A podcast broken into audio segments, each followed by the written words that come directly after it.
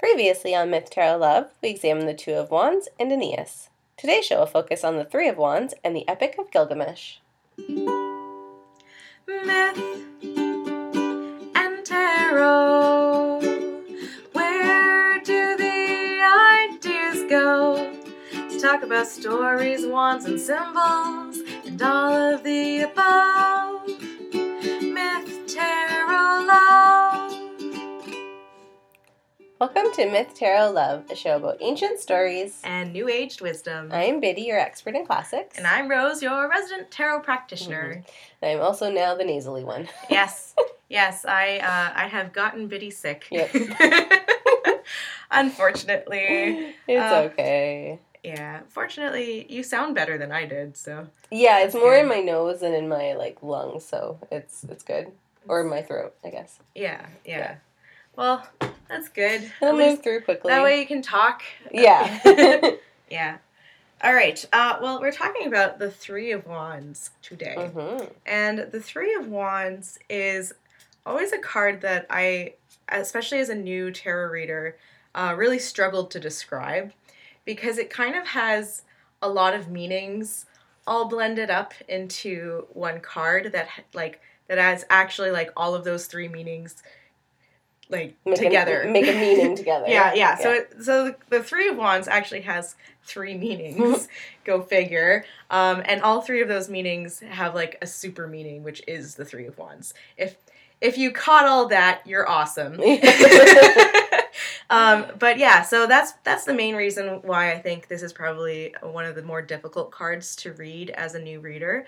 But there are some kind of quick ways to understand this card that kind of might pass some of its subtleties, mm-hmm. right? So we're going to try to do both. We're going to try to give you a quick idea of if you get this card, what are you going to interpret it as? And then if you want to kind of dive more into the meaning that is the Three of Wands, we're going to go into that as well. First, let's look at the actual card. Mm-hmm. So we have a person in robes who is standing slightly to the left of the card with one rod on his left and two rods on his right. It could be a she. Who knows? Mm-hmm. I'm just going to say a he. There's a lot of yellow in this card, mm-hmm. a lot of yellow, and yellow is in the background, it's the sky, so that means it could possibly be either sunrise or sunset. It's twilight time. Mm. There's also a lot of yellow in the ground as well. It's kind of there's water that's reflecting the sky, basically, and I know it's water and not wheat because there are boats in the distance. Oh, I see. Okay, yeah. I just figured that was desert kind of ground. Yeah, sand or grasses. Yeah. It's actually water, and you can tell because there are some boats in there. Unless it's boats stuck in the sand, but I'm pretty sure that's just water. Yeah. That's reflecting, and the water's reflecting the sky, right? Mm-hmm. However, the ground that the person is standing on is also part green and part golden as well. Mm-hmm. So that would say that, it might be kind of late August or late autumn. Maybe it's around this time of year. Oh, yeah. The grass is looking pretty yellow. Oh, it's looking very yellow all over. Yeah. Not enough rain this year. Not enough rain this summer. But yeah, so it's kind of this idea of it being a little bit later in the year. So a lot of time has passed, as well as with the sky is also kind of an indicator of time having passed because it's not in the middle of the day. So normally this would probably be at sunset. It could also be sunrise, which would mean time has passed because the night is over. So the color of the yellow in the sky definitely signifies there have been a journey that has been finished. Right, so if it's the sunset, it would be the day has finished, and if it's the sunrise, it would mean the night has finished. Mm-hmm. So it's this idea that there is a finished journey as well as a new journey that is beginning, which is once again kind of that symbol of sunset and sunrise. I think it's also really interesting that we don't have an actual sun mm-hmm. or a moon. There's no celestial bodies. There's no clouds at all. It's a very clear sky. This is kind of, to me, a symbol of there being no obstacles whatsoever. There's no clouds in the sky is normally a very clear sign of there being no obstacles. The person is facing towards the boats. And in general, like, since this person has these robes that are kind of more rich, like, they're, it's like he's more richly dressed, we imagine that the boats actually belong to him and that he is, like, some sort of business owner, and that those boats are oh, he's like a merchant. Like a merchant, okay. Yeah. So, like, those boats have his goods that are being sent off, and he just needs to wait for the spoils, if you will, to come back to him. So that's kind of one of those, some of the story that's kind of going on here. Something else that's really interesting is that this person has what looks like a slight crown around their head. Once again, it's in yellow, so possibly gold. This also is a significance that they are kind of... Remember that crowns in tarot tend to be a symbol of divine authority. Mm-hmm. So that's saying that this person belongs where they are. This person has come for a far journey and they are looking off. They still need to wait to get all of that success to come in, but there has been enough success for them to get to this point, right? Yeah, it almost looks like a diadem. A diadem? Yeah. Is that the kind of crown? It is and it isn't. Like, I would say it's a little different from a crown with the meaning that you give it, with the divineness. I know the kings and queens of Egypt, again, not the pharaohs, but, like, later, like, I can't think of their term, but the... Ptolemaic, that's it, kings and queens. So, like, that's a word I've never heard before. Ptolemaic. I'll talk about more when I talk about Cleopatra, but that is what they would wear to signify their position as king and or queen. Yeah. Okay, so it's like a position of authority. Yes. Yeah, definitely, but perhaps not like divine authority as much as the crown is what you're saying. I feel that. I could be wrong, but yeah. All right. Well, either way, this person's definitely in a position of authority. I think it's really interesting the way the person is holding the staff that is furthest to the right. So the rods are kind of are actually taller than the person significantly, and like maybe a foot or two taller than them. And they're holding the staff that is furthest to the right. There's a staff in front of them, in between of the person and that furthest staff. And there's also a staff on the left of that person, which is kind of just freestanding. So I think it's really interesting that the person is being supported by the staff that's furthest to the right, because to me, the right of the card is always a symbol of future, and the left of the card is a symbol of past. So there is one staff that is on the left. So to me, that's the symbol of how far the person's come in their journey.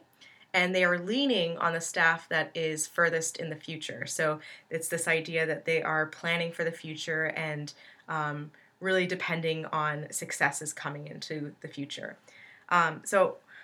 Also, I should really mention that the color yellow tends to be a color of power and manifestation. Just generally, when we think about the color yellow, it is the symbol of the solar plexus chakra. So that is a chakra that has a lot to do with manifestation and a person's will and power. And strength. And strength. Strength is a very big theme, actually, in this card. So let's start diving into what does it mean when you get this card? Well, normally this card doesn't show up for someone who's just starting a journey. They have had to have come a little bit, like, this is kind of like a little, it's a little bit into the journey, but the journey's definitely not over. It's kind of like... the in-metis race, like, in the middle of things. Yeah, exactly. Like, it's, you know, it's a time of rest, almost. Like, they've overcome a challenge and had some success, and this card shows up to say, you really need to be celebrating your success. And now is a really good time to kind of strengthen what you already have so that you can keep getting more success in the future as well, right? So, for example, if we look at the story of this person being a merchant, they've had enough success to be able to get goods onto the boat, right? So there's a lot to be celebrated. But then there's also the success of when those goods get sold, and then they're finally going to get all that money back, right? So there's... there's success now, but you're like still really hoping for success in the future, and potentially. Exactly, yeah. So there's potential success in the future as well. Normally, there's still stuff that needs to be done when this card shows up, right? So another thing that I think is really interesting. So that's like one meaning. Another thing that's really interesting is that this person's alone, and I've always thought that was really interesting because one of the other meanings that this card often has is partnership. Sometimes it can even be a significance for like a new relationship, but often a partnership in business. It's this idea that you've come so far on your own and now you need to get other people involved to help you go forward. Go further, as well. Yeah. In particular, the idea of having one other person who you can balance all of your responsibilities with. And then another third theme as well would be... part of the second theme of partnership can also be leadership. But it's not like a leadership where you are in control of everyone around you. It's much more of a balanced leadership where you're trusting other people to be good at their job. So, for example, the merchant has hired underlings, if you will, to sell his goods in the boats. He's not going with them. Yeah. He has to trust them to be good at their job, even though he is their leader, right? So that's definitely part of it as well. The need to succeed can't be done entirely by himself. And that card shows up to tell you that as well. And then the third meaning is kind of a combination of the first two. And that is this idea that you've come so far by yourself and you might need to bring others into, like, so it's kind of like he's made this journey by himself, and then with the intention that he'll go back and show other people how to do it. How to get there, okay. So it's almost kind of like a teacher's role. So this idea of having to forge the path and then go back and find others to follow you along the same path. So that's kind of this idea of that leadership happening, and also that idea of having overcome a journey only to make another one. So like all three of these ideas are all coming together for this card, right? And that can be really complicated to explain to someone all at once, right? So generally, kind of some of my tricks for explaining this card to people when they get it is I will say something along the lines of, oh, this card is saying that you've come really far, possibly by yourself, right? And it was really hard, so you have so much to celebrate. So there's this idea of celebration would be one of my key words. Okay. Kind of similar to the Three of Cups, but less party. More like solemn celebration, like just feelings of accomplishment. And also this, I would tell them, you might need to get someone else involved to continue on this journey, right? So I'd have that other idea of partnership or leadership, like getting other people involved in order to further their success in whatever venture it is that they want. Normally, this card shows up a lot for people who are like starting a business or interested in starting something like that, right? Like, or have started maybe a new business venture or idea, like the spark. Again, like the idea, the spark has already been there. You've already kind of started things going, and now it's like, okay, now to like really make things happen, you need. Yeah, or it could also be like I'll use a health as an example as well, because like the wands often show up for health. Like, let's say you have gotten so far on your own, like you have this goal to lose weight, right? And you've gotten so far on your own, and you've kind of gotten to a plateau, right? This card could show up to say, hey, maybe it's time to hire a, personal trainer or to get involved in some sort of workout class, right? Like that's a really practical example of how this card might show up, to talk about that. Mm-hmm. Yeah. Very cool. Definitely a lot of strength is involved in this card, as well as the idea that if you have faced mistakes, like normally just reflecting on them and also reflecting on how you overcame them, so because there's the possibility that they might happen again. Mm-hmm. And yeah. So I would say those are all of the main ideas surrounding the Three of Wands. Yes. So let's hear a story that also has a lot of Three of Wands in it. Yes. I think it does have a lot of Three of Wands, but you did that very well and succinctly, because it took me, like I was saying, a few readings of what the three is to wrap my head around it, to be like, okay, who the heck is this? Who has all of those ideas? All of these ideas combined into one. Mm-hmm. So who I came up with was Gilgamesh. Which I think most people have heard of, the Epic of Gilgamesh. I've definitely heard of the Epic of mm-hmm. Gilgamesh, but I am ashamed to say I don't know much about his story. And that's okay, and that's where I feel like most people are at. Like, they've heard of it, but might not know any of the specifics. So that's what I'll get to do here, is obviously not all of it, but some of his story. Isn't it, like, one of the oldest stories? It is. One of the oldest written stories. Mm-hmm. If not the oldest written story. From, like, Mesopotamia? Yeah, got it. I know a little bit. A little bit, yeah. So first, as always, some backstory. Yeah. So Gilgamesh was a real man. Real guy who ruled the ancient Sumerian city of Uruk. So right. Uruk are one of those very old...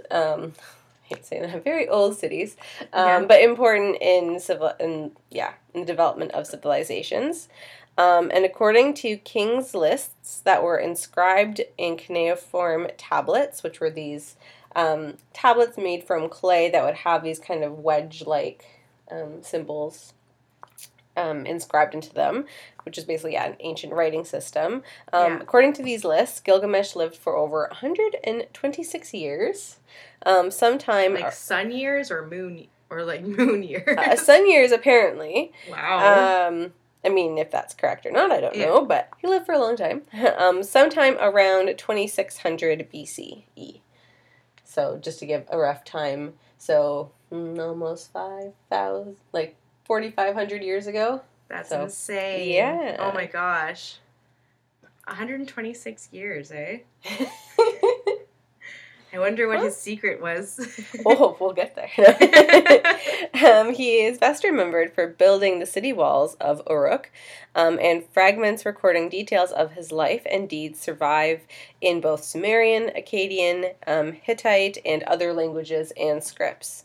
Wow. The most famous of these fragments are known as the Epic of Gilgamesh, which is a story made up of separate episodes of his life and were inscribed on 12 tablets. So first, we'll start by explaining that Gilgamesh was actually a bit of an ass. Wasn't the greatest guy. So many of these epic people were. Unfortunately, He was the king of, like I said, Uruk. So he was proud and mighty, and he overcame every challenger that he faced. But he also abused his royal power, namely by sleeping with every virgin before their wedding night. Wow. Which was common royal male right, unfortunately. But finally, the people of Uruk didn't really want to take it anymore, and they begged the gods for relief. So Aruru, mother of the gods, heard their prayers, and FYI, there's going to be gods and names that I'll be saying today that will sound different from ones that I've talked about before, because they are Mesopotamian gods. And we normally talk about Greek gods. Greek and Roman gods, yeah. So Aruru pinched off a piece of clay and made a rival to Gilgamesh, someone who could temper his spirit. So her creation was called Enkidu, who was a primitive man who wore his hair long like a woman, and his body was also matted with hair, and he lived in the wild. He ran with gazelles and ate grass and drank at watering holes. Cool. So, very primitive man. So, like, you have this man who is the leader of civilization versus this primitive wild man. Exactly. So, one day, a trapper saw Enkidu and was terrified of the man. So, when he came back, he told Gilgamesh what he had seen. this wild man who is destroying his traps and releasing his game. So Gilgamesh meanwhile, he had had a dream that someone would come who would actually be his best friend. Oh. So he's like, let's see about this guy. So they ended up coming up with a plan, which is kind of long and unrelated, but it's kind of fun, so I'm going to tell it anyways. So Gilgamesh had told the trapper to go back out and to take a whore with him. And that when Enkidu comes to the watering hole with the other beasts, the whore should pull off her clothing and lay bare her ripeness. Oh. So it kind of entice him there. Entice him with her body. Yep. So when he sees her, he will approach, and then they should reject him, is the plan. So for 2 days, the trapper and the woman waited beside the water hole. On the third day, Enkidu came.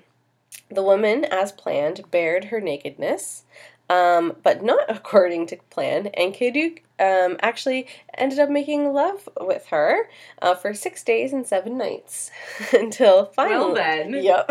Well then. Until finally he was satisfied and he arose and went back out into the wild. Okay. I am impressed. Like stamina. Like a week. Yep. Like just a week. Yep. But after this, sadly, he was changed. He could no longer run as fast, and he found that he was actually wiser and could discern things. So he returned to the woman, and the woman explained to Enkidu that he was now like a god and that he should follow her.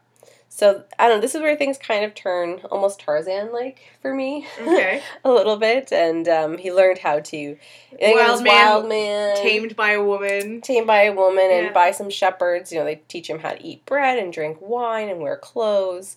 And then one day a report came from the city to them that on that night Gilgamesh would deflower another virgin that was about to be married. So Enkidu leapt up and declared that he would challenge this tyrant. So he entered the city, and crowds gathered all around him, admiring his strength and comparing him to Gilgamesh. When Gilgamesh came down an alley, Enkidu threw up the challenge, and the two mighty men wrestled, and the walls shook and doors broke off their hinges, and at last Gilgamesh threw Enkidu to the ground, having won the fight. The rivals then got up and, filled with mutual admiration, embraced one another warmly and began a lifelong friendship. And fascinating. And that's the first bromance began. The very first bromance. So he was created as his rival, and they fought each other and respected each other's fighting spirit so much that they decided they were best friends. They're just gonna be friends. Yeah. That's awesome. That was a great story. Yeah. Thank you. So the reason I guess I tell this story in particular is because, again, it does show his strength and the physical strength of Gilgamesh, as well as his ability to be a leader and find creative solutions, because, a weird one, but kind of a solution to the problem that he had. But it also speaks about partnership. And, as well as leadership. As well as leadership, and that he found his equal and a friend. Yeah, and that's what... I imagine that his equal will help him find more success. Yes. Yeah. Yep, that's definitely a Three of Wands type of partnership. Exactly. One with a lot of balance, where they equal each other. Yeah. Yeah, and they go on other adventures together, which I'm not going to talk about those today, but they go off. I imagine it would probably take too long. This is what I mean, yeah. I'm already going to be stretching it as it is, so yeah. That was one. But so I also wanted to talk about Gilgamesh at the end of his journey, because again, with the Three of Wands, we're seeing him maybe not necessarily at the end, but at more of a resting place. Yeah, I guess having overcome great challenges already. Yeah. Exactly. So, and like the Three of Wands, he doesn't really reach his final goal. He doesn't reach his goal, which is to find eternal life. Oh, is that why he lived so long? Yeah. A little bit. I wouldn't say why. No, we'll just tell the story. Okay. But yeah, despite him not becoming immortal, though, his city, Uruk, will live on and ensure the civilization of humanity. So that's it ends well in that sense. Yeah. So I imagine there's a lot of babies who are related to Gilgamesh. So on Gilgamesh's quest for eternal life, he roamed the open country, terrified of his impending death, just like everyone else. He's like, oh crap, I'm gonna die one day, I need to fix this. Okay. And I need to overcome death. I need to overcome this. And he decided to seek out, give me a second, Utnapishtim. Well done. Thank you. Since he and his wife were the only mortals to survive the Great Flood, because the gods had transported them across the sea to a place where they enjoyed everlasting life. So many, what's the word I'm looking for? In many myths, I guess there are many flood myths. So this is just in relation to one of them. So there's a lot of stories in mythology that talk about a great flood. Mm-hmm, mm-hmm. So Noah is not the only one. Like, there are many. Most civilizations will have a flood myth associated with them.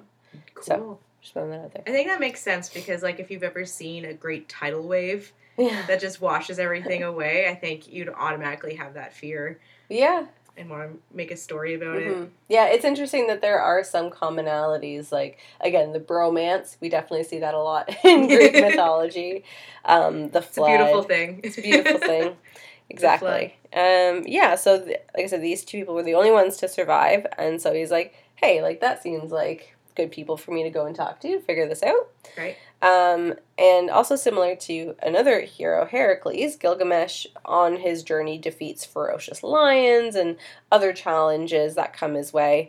I wonder if Heracles was based off of Gilgamesh. Maybe, but yeah, I mean, there's definitely a lot of, like, cross and, like, cultural similarities, ties and similarities, and yeah, for sure. So yeah, he came upon a garden where Siduri, the divine beer maid, lived. The divine beer maid? Mm-hmm. Yep.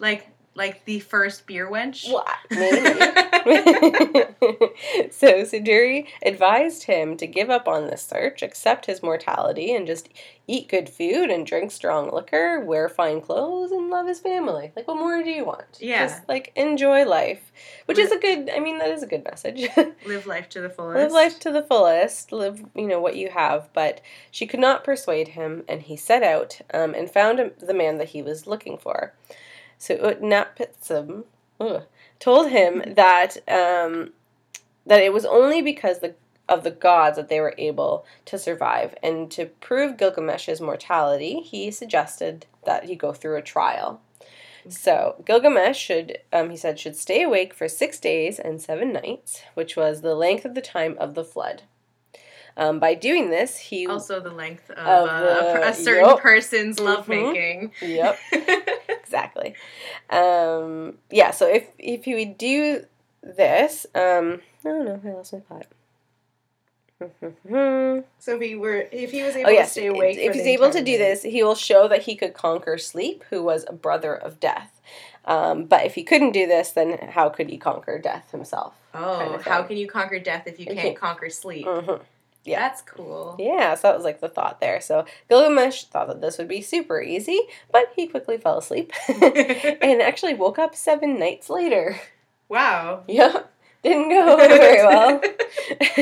So although he denied that he slept, Utnapishtim showed him 7 loaves of bread that were in varying stages of decay and told him that he and his wife had placed a loaf of bread beside him each day. To be like, no.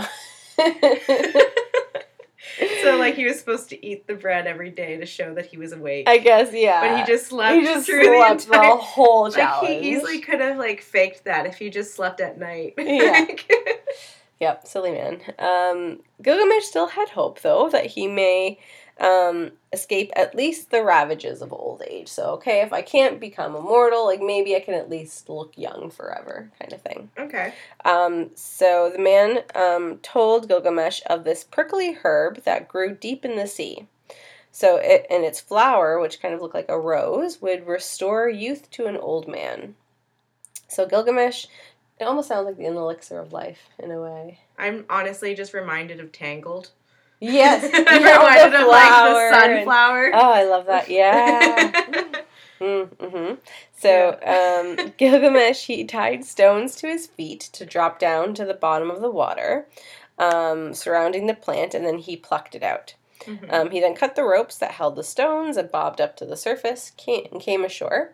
And then Gilgamesh set out for home. So he had his flower. He's good to go. On the way, though, he stopped to bathe in a cool well. A serpent that lived in the well, though, emerged and ate the plant, which is why serpents can renew their youth. Oh. Yeah. So, like, they shed their skin because they ate this flower. Yeah. And this, that's how they can look young and eternally. As they age. Mm-hmm. That's cool. Mm-hmm.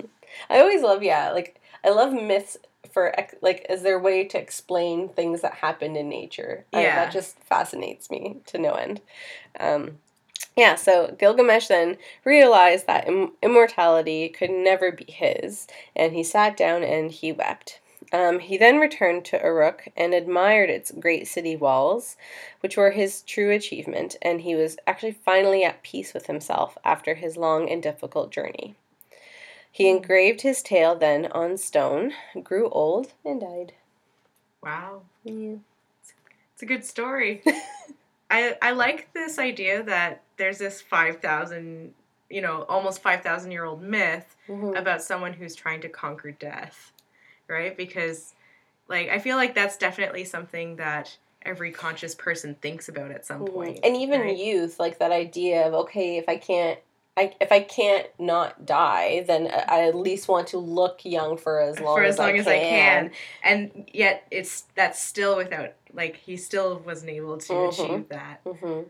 It's interesting. Yeah. Yeah, we haven't changed. No, we really haven't. These are definitely things that people still care a lot about today. Exactly. So that's why, when I talk to people or students or whoever mm-hmm. about, they think, these ancient people are so dumb and blah, blah, different blah. From us. And it's no, they felt very much the same way we do now. Mm-hmm.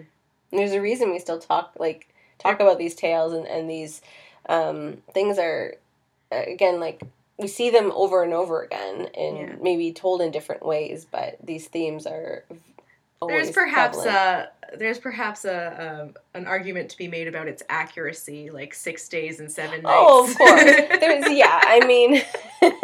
I'm just gonna say 6 days and 7 nights, and you'll know exactly what I'm talking about. Lots of coconut water. And, was it 6 days and 7 mm-hmm. nights? Well, it's I think, was it the Greeks? I think the number 9. It'll be for 9 years or for 9 days he did this. It's just, it's a formulaic way to say a long time. Yeah. It's kind of their way of just over-exaggerating whatever it was. Yeah. We say forever for, eternity or whatever. We'll say, a million years. Yeah, kind of thing. Exactly. Yeah. When it's no, obviously it wasn't a million years. Obviously it wasn't, but we have different sayings for, mm-hmm. to describe hyperbolic, yes, exactly. time.